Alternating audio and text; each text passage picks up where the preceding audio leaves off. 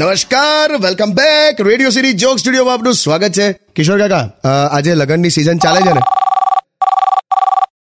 એ- એક મિનિટ એક minute phone આવ્યો કાકા હલો હેલો કિશોર છે ઓહો મુકુંદ દાદા જીવો છો એવું જ જોયું તું. એટલે જ ફોન કર્યો હા એ છેલ્લે છેલ્લે ફોન કરી લેવા સારા છેલ્લે છેલ્લે એટલે મ- મને કઈ થવાનું નથી કામ છે મારે કામ છે એટલે ફોન કર્યો છે હું છે હમણાં છે ને હું રેડિયો સાંભળતો હતો તો તે પેલા લગ્ન પર કંઈક વાત કરી પછી છોકરીને પ્રપોઝ કરવાની કંઈક તે વાત કરી હા તે તો તું મારું કશું ગોઠવ ને એટલે પ્રાર્થના સભાની વાત કરો છો પ્રાર્થના સભા નહીં ને એ તો મર્યા પછી કરાય હું તો મારા લગ્નની વાત કરું છું તમે યાર પાછું આ પ- શું થાય છે તમને બેઠા બેઠા કયા વિચારે ચડી જાઓ છો જો આજના જમાનામાં બધ- બધાને બધું મળી રહે છે હું કેમ બાકી રહું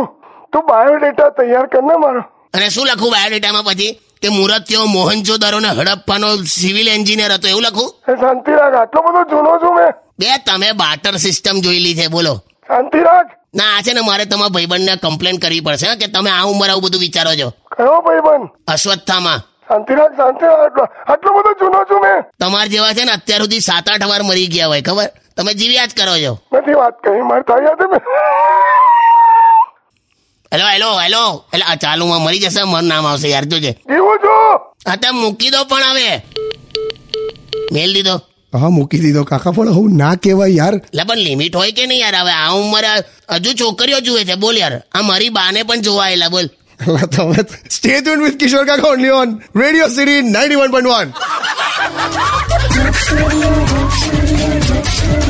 only on Radio